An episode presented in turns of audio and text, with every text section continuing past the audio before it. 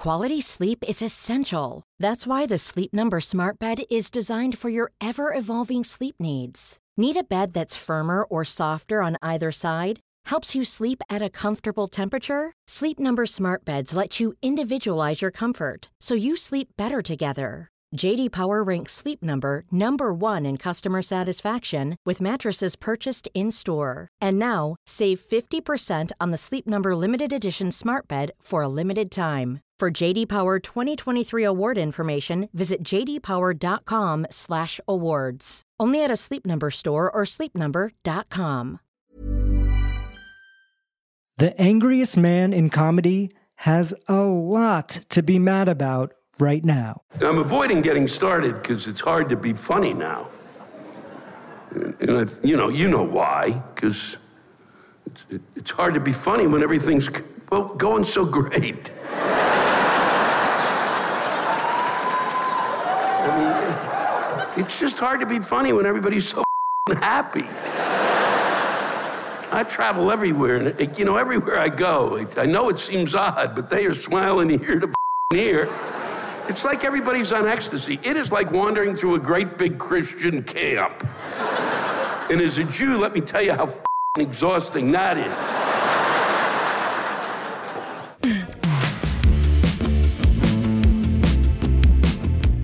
This is The Last Laugh. I'm Matt Wilstein from The Daily Beast, and today on the show we have the comedian who has spent the last 24 years delivering furiously funny rants on The Daily Show Lewis Black.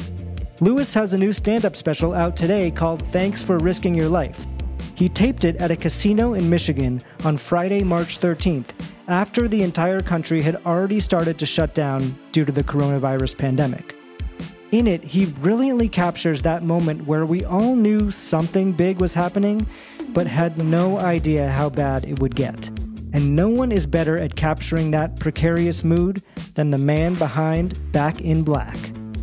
Lewis and I talked about everything from his reaction to the first presidential debate, to the time he dodged a series of angry phone calls from Donald Trump, to the period of time when he nearly lost his lucrative Daily Show gig.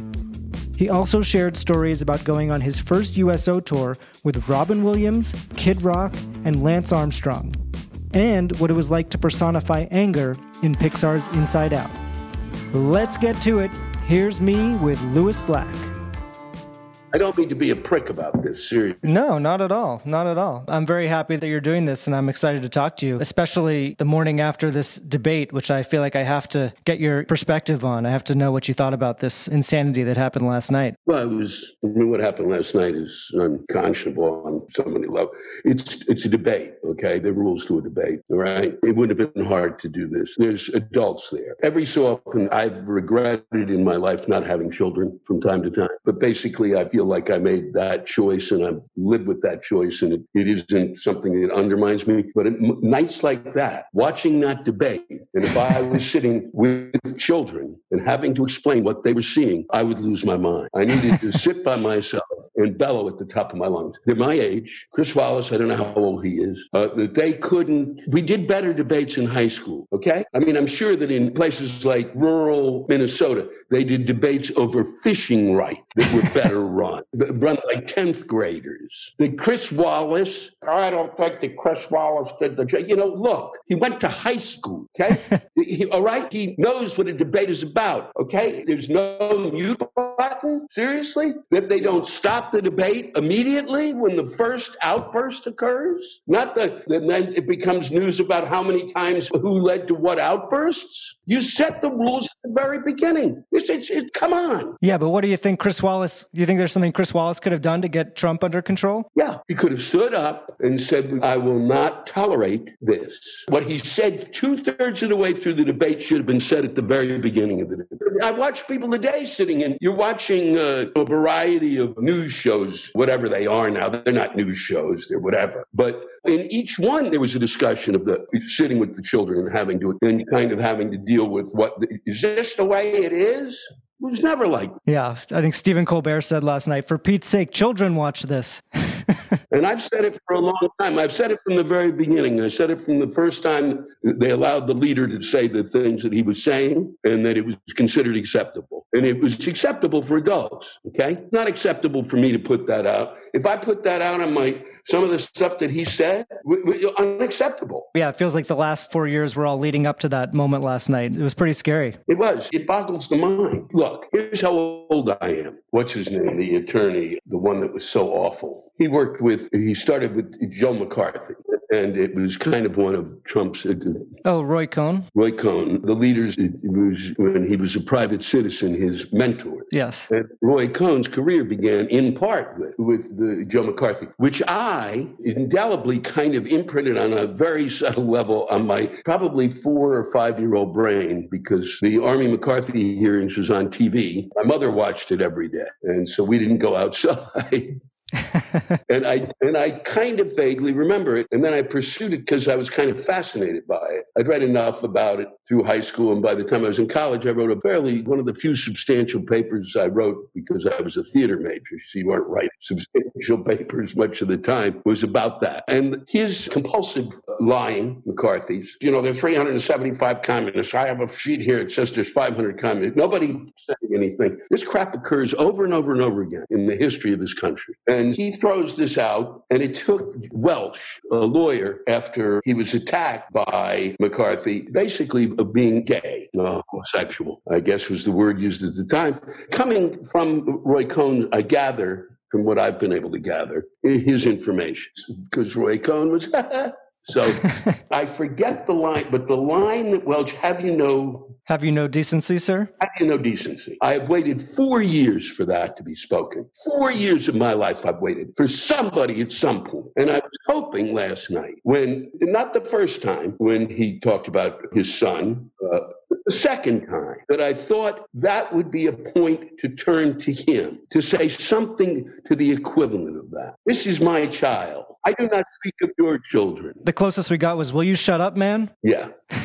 do you think it, this debate will do anything to change anyone's mind one way or the other? Mm-mm. No. It may do a little of this, but I think it's mostly been decided. Yeah. I have to imagine that during the, the primary, Joe Biden was not your preferred candidate. So how are you feeling about him now heading into into the election? My preferred candidate would have been, I mean, any candidate, a cadaver. Yeah. I go back when I used to say a dead Ronald Reagan would be a better president. And then if you really wanted to scare our enemies and you wanted to have a meeting with the president, you would take our enemies and they would come. The North, you know, the, Putin would come and we'd go, you, we're going to meet with the president. You take him out to Reagan's gravesite and say, you are, talk to him. And I think that would put the fear of God in them. I had felt from the beginning that after a while that certain things, it didn't matter who. If you weren't going to go to impeachment because of the necessity, it, it appears in part that certain things weren't done, uh, certain information wasn't pursued. And it's like with everything in this country. Now we're going to wait. In 20 years, we go, whoa, wow, what a book. and that's the hardest thing for me is, is that I've watched this from the very beginning as if I was watching fiction. It's hard to kind of wrap your mind around the fact that it's actually happening in, in reality in America. I said almost from the very beginning as a comedian, because it's really been, I think there are guys who've done great jobs with it and went after him for it. And something that I would call a pathology, right? What I would consider, and I, I think many people would disagree with me, I thought that Obama's pathology was hope, big on hope. And that's really great if you're 30. If you're my age, fuck you. Yeah. I need it by Thursday. Right. Yeah.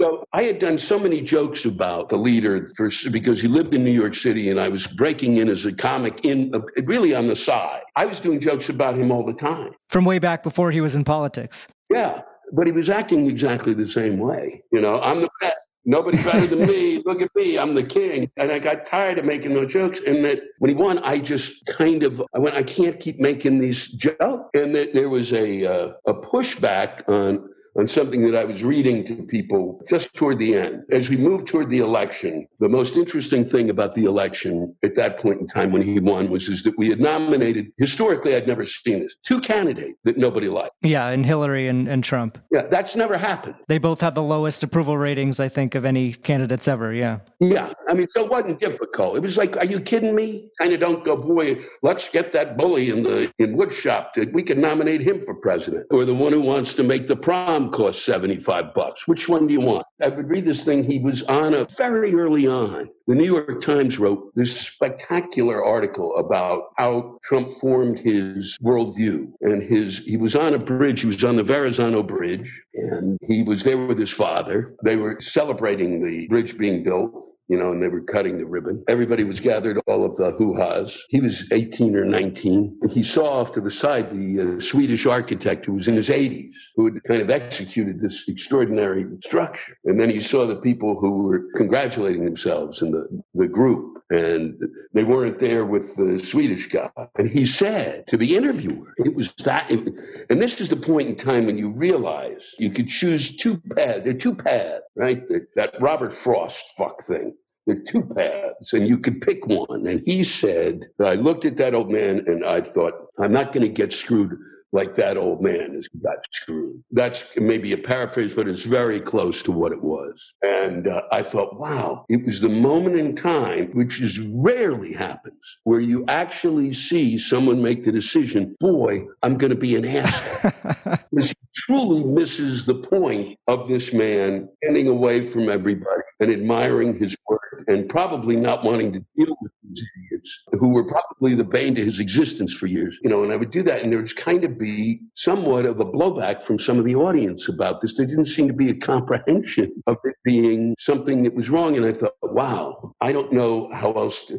That's the satire. He writes his own satire. I can't and now it's like people will say, you know, you're not writing it up. How come you're not doing more on Twitter? You're not. The thing is, is a I don't do it that way. I don't. I'm not. I, am not a punchline writer. But one of the other things is that what's occurring are the joke. They're horrible. It's very hard to satirize someone who's this outlandish, right? It is, and also, you know, in a sense of certain things that happen, and I'd go, this thing. I'd kind of write it on Twitter, but I couldn't. I'd say, you know, it'd be a couple of days later after something horrible happened, and I'd say that, you know, that that was really the joke joke, and the reason you didn't laugh was is that there was no setup.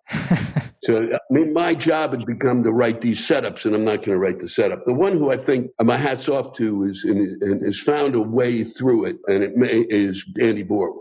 I think that he's kind of found a way. He's come at it in an angle. I had already felt the fatigue going in once he was elected. I had already had 40 years of jokes about somebody. Yeah, I think you also had kind of one of the high points of comedy about Trump back in 2011 when you did that Trump 2012 segment, the Back in Black on on Daily Show with Jon Stewart was incredible and really summed up a lot of what we're dealing with right now if you go back and watch it. That's what he's best at. Putting a bow on a turd marking up the price and selling it so hard you want it, even though you know it's just a turd with a bow on it. America is that turd. It's time to let Donald Trump come in put some gold leaf on the border and marble columns around Florida, throw up his names in big lights over the Midwest, and sell this whole place to the Chinese before they realize it's half broken. this is what I've been waiting for my whole life a president who's not afraid to tell the truth about being a lying ass. Trump 2012.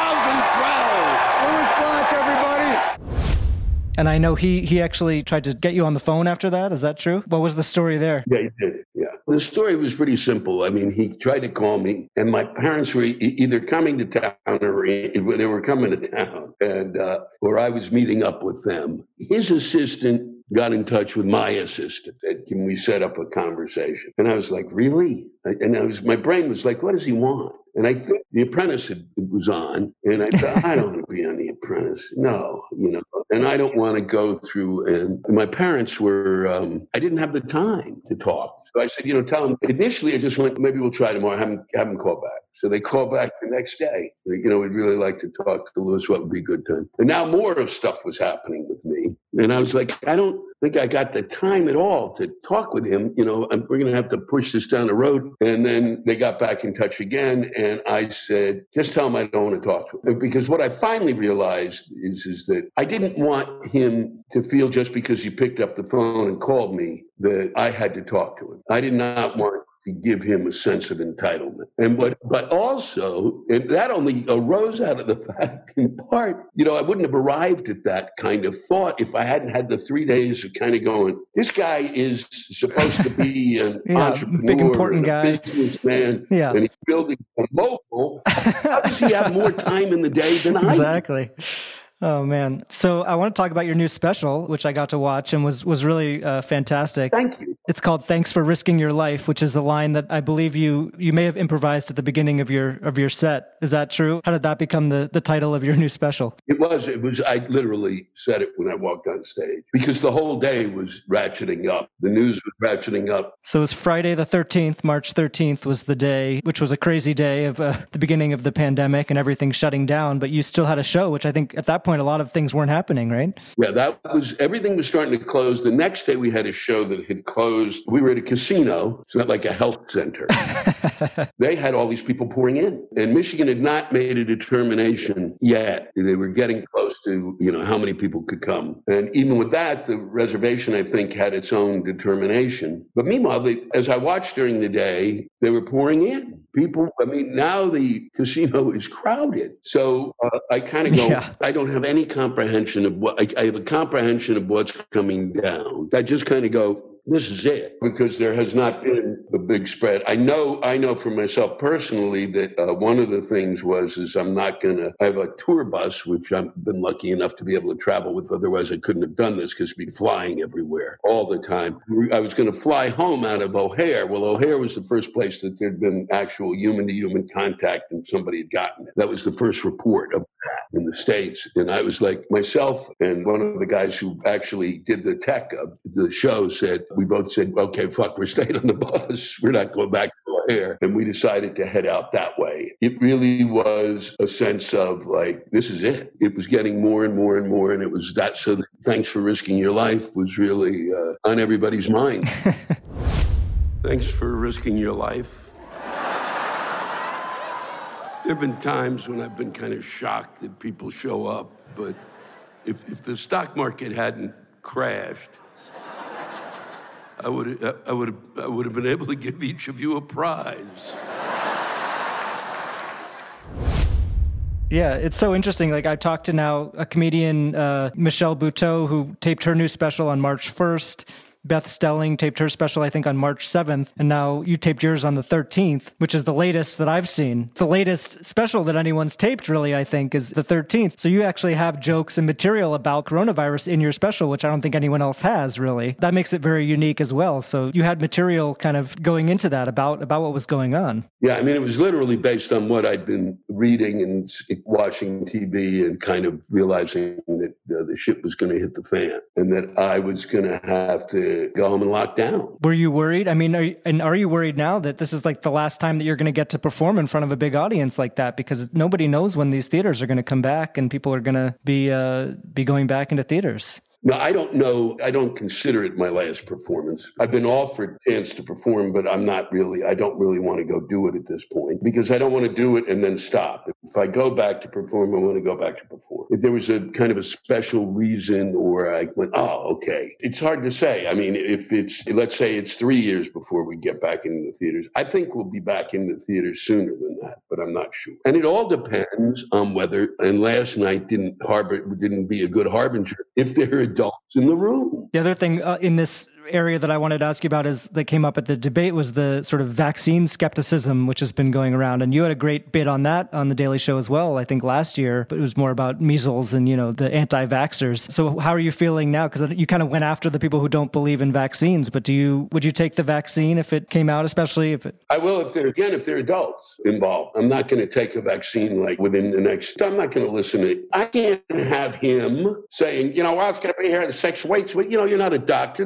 Some of the people at Chip Meadows showing up on the front lawn telling me, acting as if, you know, wear a white lab coat then. Yeah. Pretend. a stethoscope around your neck, Meadows, you fucking unbelievable. Or what's his name? The other one, the financial Navarro? not Mnuchin, the uh, Peter Navarro. yeah, Navarro. Yeah, that one. Wow. Yeah, he's a piece of work. Boy, oh boy! Every so often, there's certain certain things, and the thing that I feared about Bolton was, is I felt that he was in part sired by a wall, and that there was a walrus blood in him. And with Navarro, I think there's weasel. He's got that look. If I had a non-political NIH, a National Institute of Health, CDC, all of the aboves the really from the medical end would i take it? Yeah. If they said if they cleared it yeah. Was that anti-vaxxer piece that you did one of the more controversial ones, the one of the ones that you got more sort of blowback from? oh yeah it was. It was unbelievable. And i said when we were when we were going in to do it i said they're going to go nuts. What did you get back from that? What, what was it like to? you're forcing my child to take this. You don't know about this stuff. This causes this this and this. You know it's the same basically misinformation that they have. And you're talking to me and i kind of go my mother was the opposite end of the spectrum. So my mother was like when i was a kid i had probably more antibiotics than any human being. There wasn't a pill in sight that my mother didn't love. And i was kind of like i had some problems as a child in terms of which you can hear now sinus and all of that stuff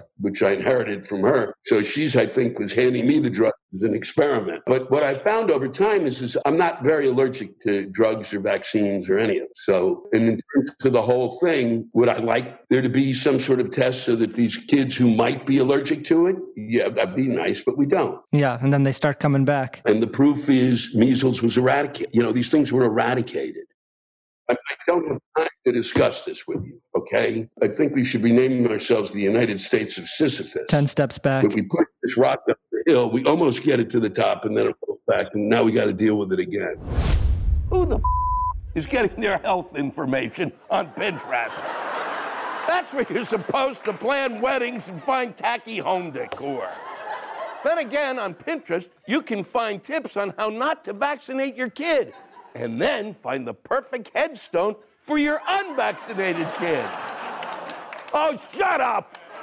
I'm up to date on my shots. I don't hear your oohs. Look, this isn't a debate. Vaccines are safe, and anti vaxxers put the rest of us at risk. So get your shots and find a new conspiracy theory that won't hurt anyone. We don't even care how crazy it is. You can think the earth is flat and that Tupac is still alive and lives underneath the flat earth like a 90s hip hop troll.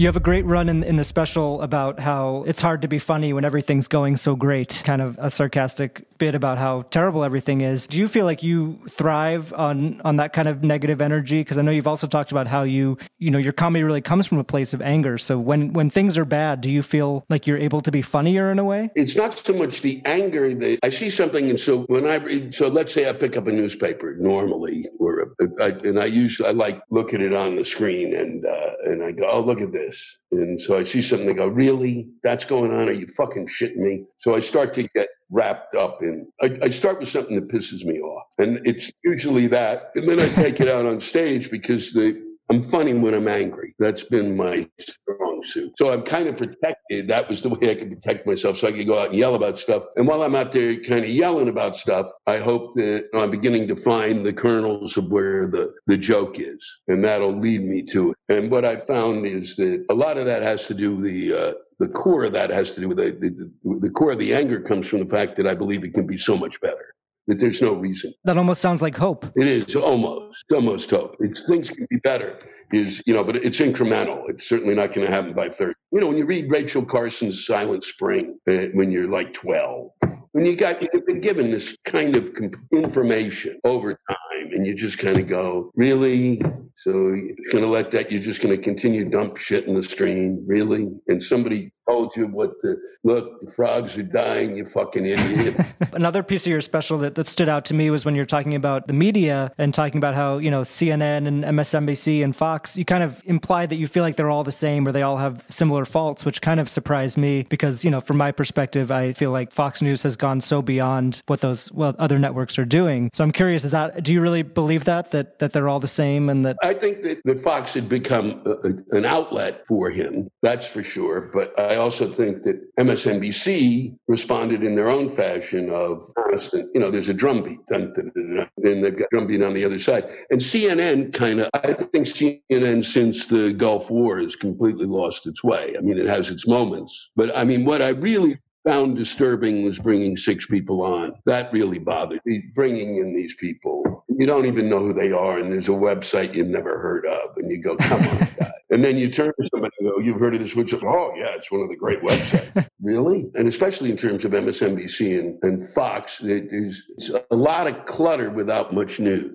They have a lot of time to fill. When CNN doesn't do it, you know, you still get you 20 minutes and then they're repeating it. Okay. So if there is a need for stimulus. I think CNN's job, since they can't seem to find people in uh, political power talk to, congressmen, they that seems to gone out the window. So they seem to get commentators, which is appalling. So, but since they seem to have let that go, all these people all over the country pick some states and go, you know, what do those states need in terms, how would those states be aided and what would they need in terms of stimulus package instead of saying we need a stimulus. Your job is to go out there and get me information. But that wouldn't get as good ratings as people screaming at each other. No, it wouldn't. But somebody's got to do it. I believe at this point in time, if somebody came up with a channel called Fact, just went through the day kind of going through facts. For all of what they see as this kind of divided country, most of the folks are in the middle. That has not fucking changed. Scream all they fucking want, but the middle is the middle. About probably 10 years ago, I began to go, holy God, they've driven me to the middle. Mm-hmm. but that's really where it is. You never thought you'd end up in the middle? Never.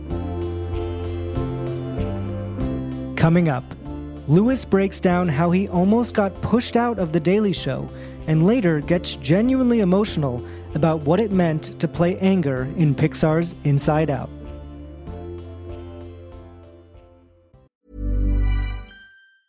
There's never been a faster or easier way to start your weight loss journey than with PlushCare. PlushCare accepts most insurance plans and gives you online access to board-certified physicians who can prescribe FDA-approved weight loss medications like Wegovy and Zepbound for those who qualify. Take charge of your health and speak with a board-certified physician about a weight loss plan that's right for you. Get started today at plushcare.com slash weight loss. That's plushcare.com slash weight loss plushcare.com slash weight loss. Quality sleep is essential. That's why the Sleep Number smart bed is designed for your ever-evolving sleep needs. Need a bed that's firmer or softer on either side? Helps you sleep at a comfortable temperature? Sleep Number smart beds let you individualize your comfort so you sleep better together. JD Power ranks Sleep Number number 1 in customer satisfaction with mattresses purchased in-store. And now, save 50% on the Sleep Number limited edition Smart Bed for a limited time. For JD Power 2023 award information, visit jdpower.com/awards. Only at a Sleep Number store or sleepnumber.com.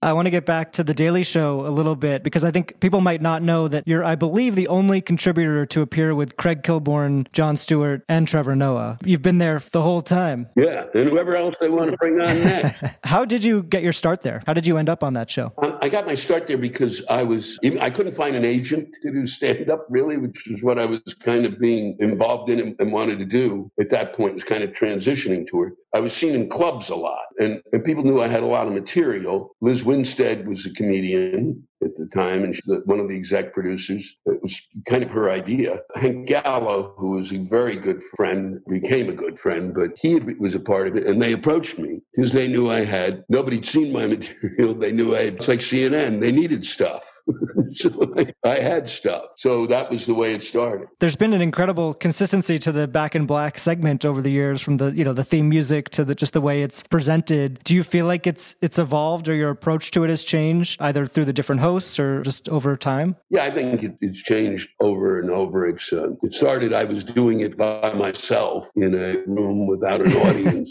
and I would improv it. So I'd do it three or four times, and then they go, "I do this, try that," and then it went from that to where I, they brought in an audience. So I would start to write it, and then I would work with the guys writing it, and then it kind of went, and it was just me, no vi- visuals. And then, and what I really wanted to do never came to be was is what I wanted was the five minutes. They they were especially by the time Jon was on, there was five minutes a week they were thrown away of great jokes. He may not have thought they were great jokes. They were great jokes, and I felt what I wanted to do was to do to be the kind of to do the wrap up. That would be the back in black. That here's the here's the summary of the week. That's what I wanted to do. Sort of at the end of the week. Right. I've only networked once, and why I don't believe in networking. So I go to a party to network, and I kind of present this idea. And when all comes to pass, it comes back as they hand me a bunch of videos and let's make this work. And it was fine it worked out fine. You know, I certainly can't yell about it because it went hand in hand with the it and being on Conan and a bunch of other things kind of lifted. They call it, they used to call it TVQ. The people kind of started to know me and Comedy Central kind of made me, me and David Attell became kind of part of the faces of Comedy Central outside of the, the ones who, who were seen kind of regularly. And, and it did evolve. It was like crazy things, you know, squirrel races and uh, pig races and all sorts of crazy videos from China. And people were just throwing this stuff away. And we were picking up. And I would sit with a group of writers and we'd work on it. And then Jon kind of came in. And when Jon kind of started to take it under his wing, they were actually, they had a couple of producers who wanted to get rid of me when Jon came in. After Jon came in for a while, they, they wanted to get rid of me and they just didn't get me. Felt I was not a part of it. That made me psychotic. I didn't know it I did not realize at the time until I read later on that that was what was going on. I, but I did feel they were cutting lines that I would, had written. You know, this isn't funny. And then the guys I were working with would say, "Well, we saw Lewis do this in his act. He gets a big laugh. He's giving us. It's a gift. He's kind of giving us that line. Oh no, we can do better." So I was dismissed as a writer, and I I thought about leaving. And then I thought, what the fuck is matter with What are you, stupid? it's a paying gig and it's a very good gig. And if they want to write the stuff, great. And if they can't write to you, fine. You'll act it and make it yours. But what was good was that by that time I had most folks who can write well knew how to write for me. I'm not difficult. I'm not a. It's not hard to, to write for barking. You have a very distinct voice. Yes. It's not a hard voice. did Jon kind of stay out of it, or did he have your back, or how did that play out? I don't know. I mean, I think in the end, kind of went with me. They weren't able to cut me out of the show, and then it continued to evolve with him. And then even with him, uh, as time went on, Jon was really, and not to discredit him, but he's a micromanager, and he's good, not a bad micromanager. He's a very good micromanager, but it, it didn't leave much room. So I would be doing the choice would be I would be part of the show. So they were picking out what the subject would be. You didn't get to choose what you were talking about anymore. No. And then if I sent in stuff that I wanted to talk about, it was like, no, no, we're going to do. So it's fine. It was all very fine because meanwhile, I was getting a raise every year. That's good. it was like literally because I was touring as a comic, which is what I wanted to really do. And it was keeping my face out there for other things like TV shows or movies that um, it was like an advertisement, you know, and here's Lewis Black. Yeah, no, it's a great advertisement. No, and then with Trevor, it's been great with Trevor because he really, he in a sense, I think Jon wrote pretty well for me. Trevor writes really well for me. Trevor really well kind of worked on something, and he'd go, Lewis wouldn't say. And I'm sitting there. and because I don't really write that form because they took the form away from me so early that I just went, okay, and then I'll contribute stuff and lines and things. But I do most of my comedy writing in front of an audience. So if I'm sometimes if I'm doing the show and I can sense something in the audience, I can get a, a laugh by doing something because we're I go ah boom. We would work on something, and, and Trevor would go, no, Lewis, this is where Lewis would do. And so I go, wow, that, that's really great. He seems to really have been. He really liked my work um, from before, you know, as, as an up and coming comic. That's uh, nice. And kind of, it's been great. I have to say, and uh, it's been a pleasure. The ones that you've done from home, the few that you've done from home, must have been hard. Then, if you're used to playing off an audience, and now you have to do it, you know, with no audience on your camera at home. Yeah, I mean, but even for him and I doing it that way, you know, even not being able to sit next to him while I'm doing it because I like see and see his reaction. We'll move along. The last one, I thought we were getting, you know, we're, now if we do a back in black, I think both of us are more comfortable with a back in black. I think when we come back, we might do a. Uh, I'd ask him to see if we would want to do uh, "Here We Are Together" again. I think that would be pretty special. I just wanted to see how you how you're doing during quarantine. What's going on? Oh, just great, Trevor. I mean, besides waiting for your call. I spend my days trying to remember oh, what I didn't do that day. And as night draws nigh, I remember that I can't cook. Okay, but if you if you're not cooking, buddy, then then what are you doing? Oh, well, I'm being productive. Just yesterday, I sat on my ass in the living room. Then I sat on my ass in the kitchen, and after that, I sat on my ass in the bedroom. I'm doing a whole year's worth of ass sitting in one day. This whole pandemic is like a reverse prison. All the people doing the wrong thing are outside enjoying their freedom. Meanwhile, I'm stuck in solitary, drinking wine I made in my toilet. The other thing that I just wanted to touch on that I just have to know more about is you did a USO tour with Robin Williams, Kid Rock, and Lance Armstrong. How good is that, huh? well, can you tell me one story from that experience? Well, I can tell you that if you, I wrote in I'm Dreaming of a Black Christmas, the last, the chapter I wrote uh, about what I felt a real Christmas was is about that tour. You know, what I learned from that tour, it was what occurred probably the, the, the three major things that I can tell you. First, we all get on together, and I don't know Kid Rock, and I really don't know Lance Armstrong. But I do have the best thing you can have is Robin the Pope has picked me. You know, I'm the comic he picked. So, so fuck you guys. I don't care. Every, you know, whatever you bring to the table, I don't care. But Robin has read. This is what I learned immediately about Robin. He's he's read a history of Iraq, and so he's sitting there. So one of the first few things he starts to talk about is the history of Iraq, detail, uh, without any notes or anything. And I'm like, so people had always said that Robin stole Joe, and I'd seen him take one of mine actually when I was performing on the third tour with my friend Kathleen. She Kathleen turned to me. She said, "He just said your joke." I said, "Yeah," and he got a laugh. so him doing that, it was I went, "Wow, he's got like a photographic memory," which might explain why things would come out. He's going through the thing because nobody, I'd never seen anybody mind that quick not a comic. So there was that. You just you should know Admiral Mullen was came by with a book. We were with him. Mike Mullen was with uh, Admiral Mullen was just one of the great. Him and his wife were tremendous. I did three tours with them, and they were extraordinary people. And uh, he had a book about Iraq, and I said, "What do you think?" And he said, "I should have read this book earlier." I mean, which is extraordinary. Quite an admission. And he was really great with it. Great with us about really explaining things and, and honest, but not not like, oh, we, you know, something, oh God, he's letting us down. So Kid Rock, during the flight, we're on Air Force One or two or whatever it is. It's really, it's mind boggling.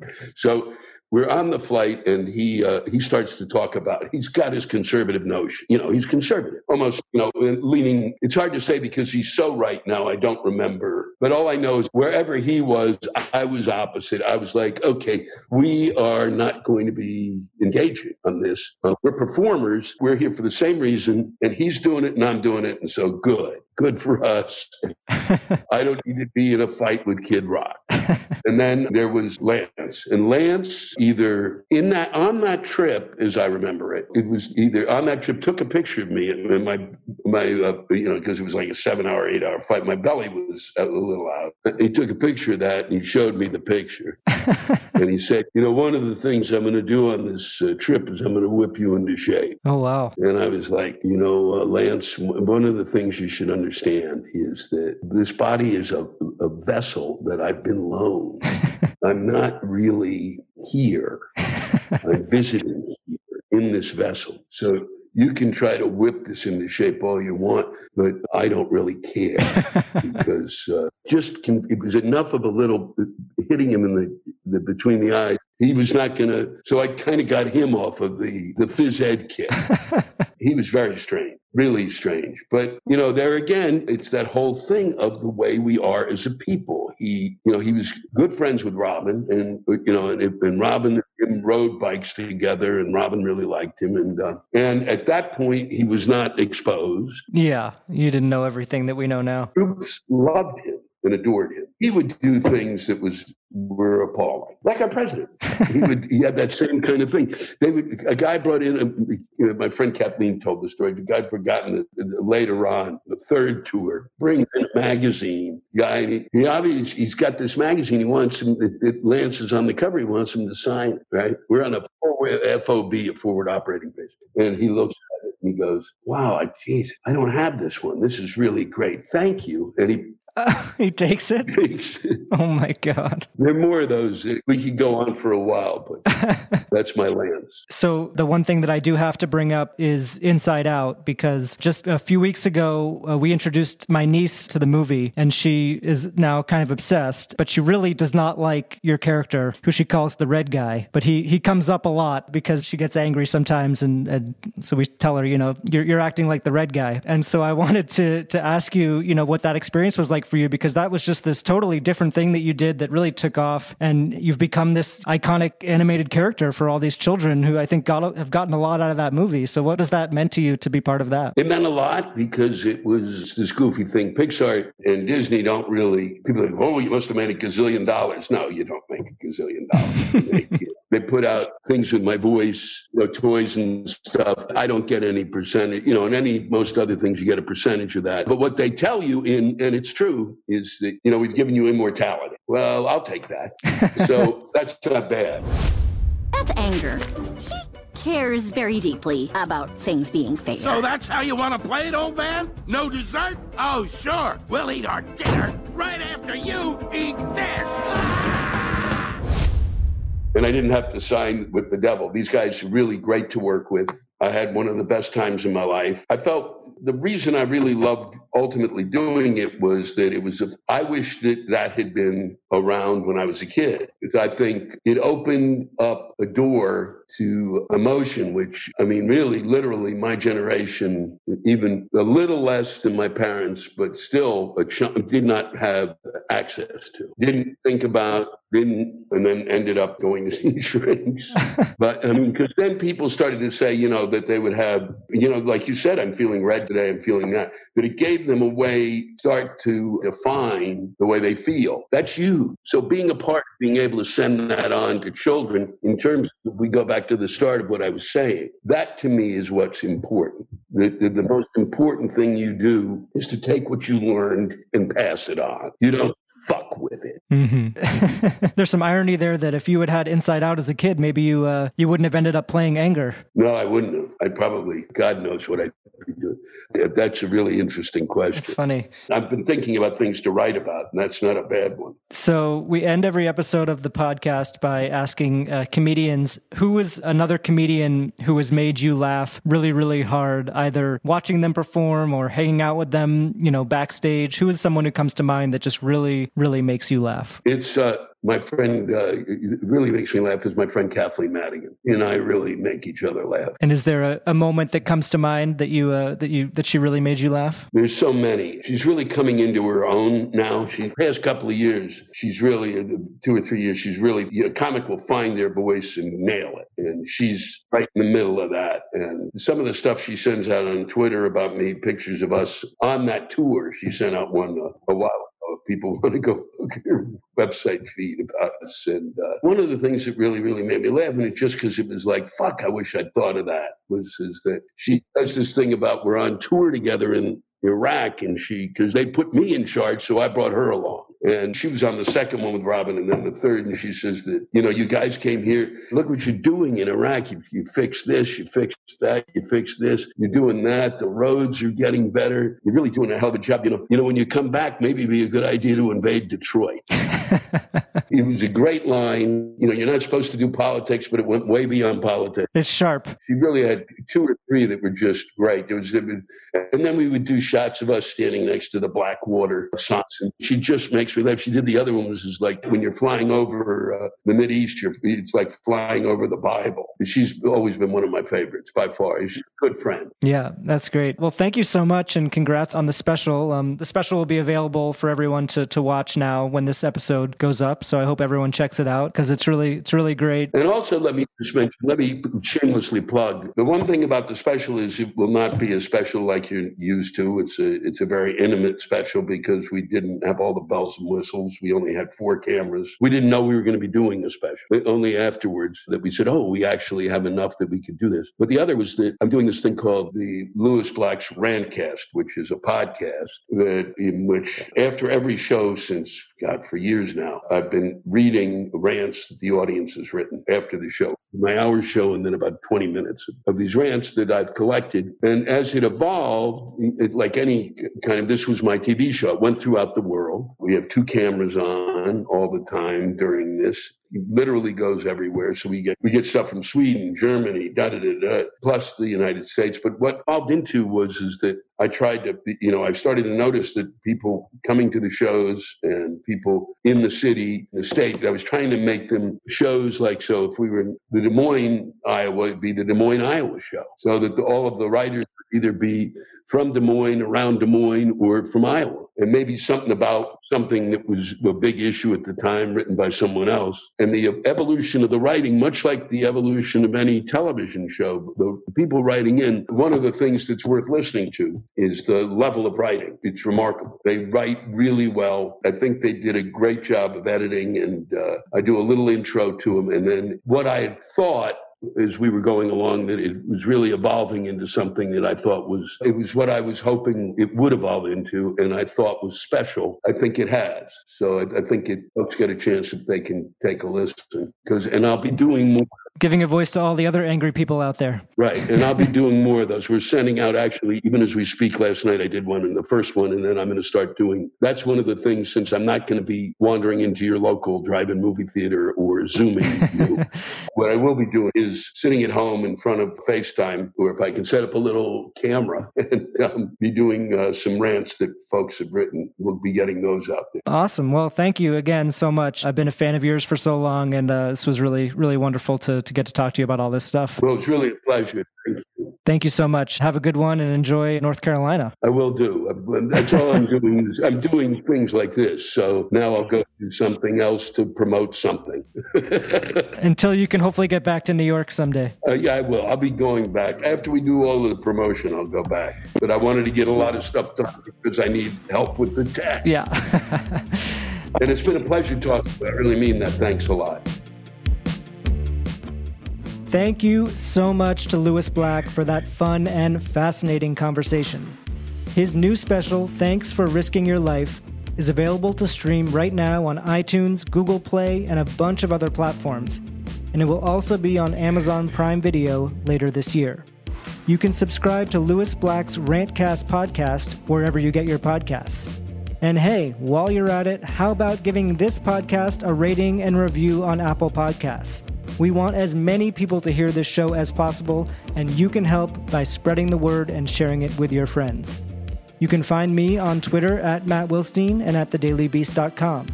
And if you're not already, please follow at Last Laugh Pod on Instagram, where you can see photos and videos from all of our episodes. The Last Laugh is distributed by ACAST for The Daily Beast, with audio production by Jesse Cannon. Our theme music is by Claude, who you can find on Instagram at claude.mp3. You can find this show every week on Apple Podcasts or wherever you listen to podcasts. And as always, you can find show notes and highlights from each episode on thedailybeast.com.